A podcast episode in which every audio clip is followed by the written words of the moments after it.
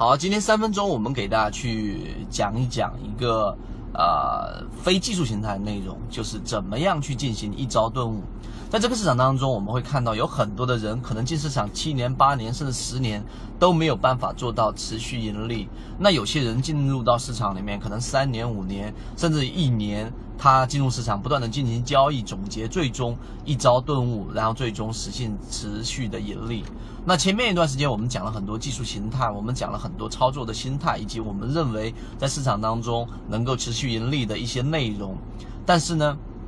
啊，却有很多人啊去想在技术分析上去做更多的这一种突破。但是我相信所有进市场的人都想一朝顿悟，最终实现持续盈利。所以我们在讲前期我们做这些铺垫工作到底有什么样的一个价值？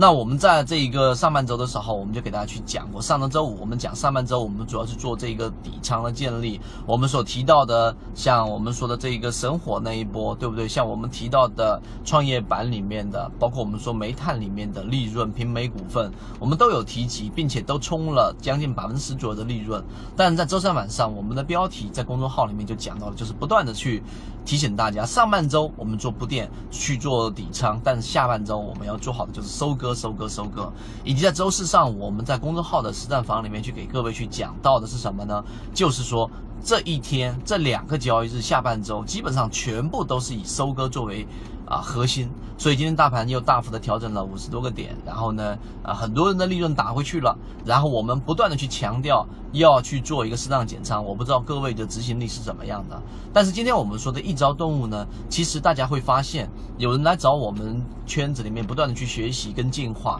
那有人说有能不能推荐一些书籍，我们看过很多的书籍，但是我也告诉圈子从二零一六年到现在都分享模型，一方面是。自己记录自己的交易系统，另外一方面可以帮助大家建立完整的交易系统。系统进化模型可以一步关注泽西船长公众平台。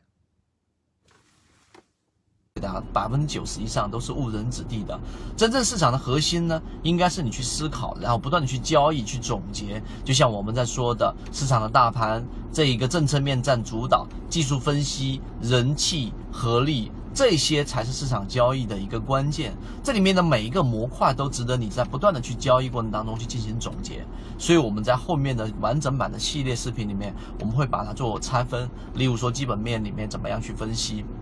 技术分析怎么样去运用，包括我们说的合力怎么样去判断，市场的人气怎么样去判断，游资怎么样去跟随，这一系列的完整视频都会在我们的公众号里面去公布出来我们的课程。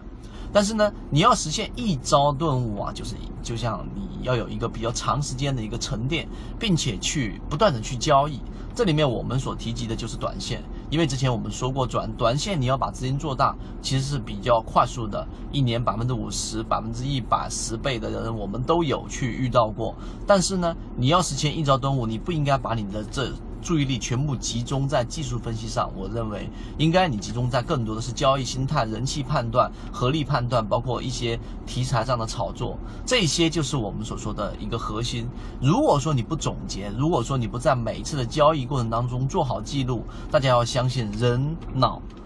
里面所能去储存的信息容量是非常有限的。那我就认为大家应该去做好每一项的一个记录，最终你才能持续。去完成持续这样的一个盈利，我相信，如果说你听的这个视频不是第一次听到这个视频，如果说你把之前的视频都有听过一部分，你会发现，实际上你的交易在逐渐逐渐的改善。但我们大部分的时间并不是在跟你讲啊行人指路这些技术形态，而是在不断的去教你怎么样去建立自己的完整系统。所以我认为今天的这三分多钟的视频是非常有价值的，值得你认真去深思、去考虑。怎么样在哪一个模块上去投入时间，而不是像刚才我说的一些可能资深的老股民在错误的方向上不断的去研究技术分析，可能错误的走了弯路，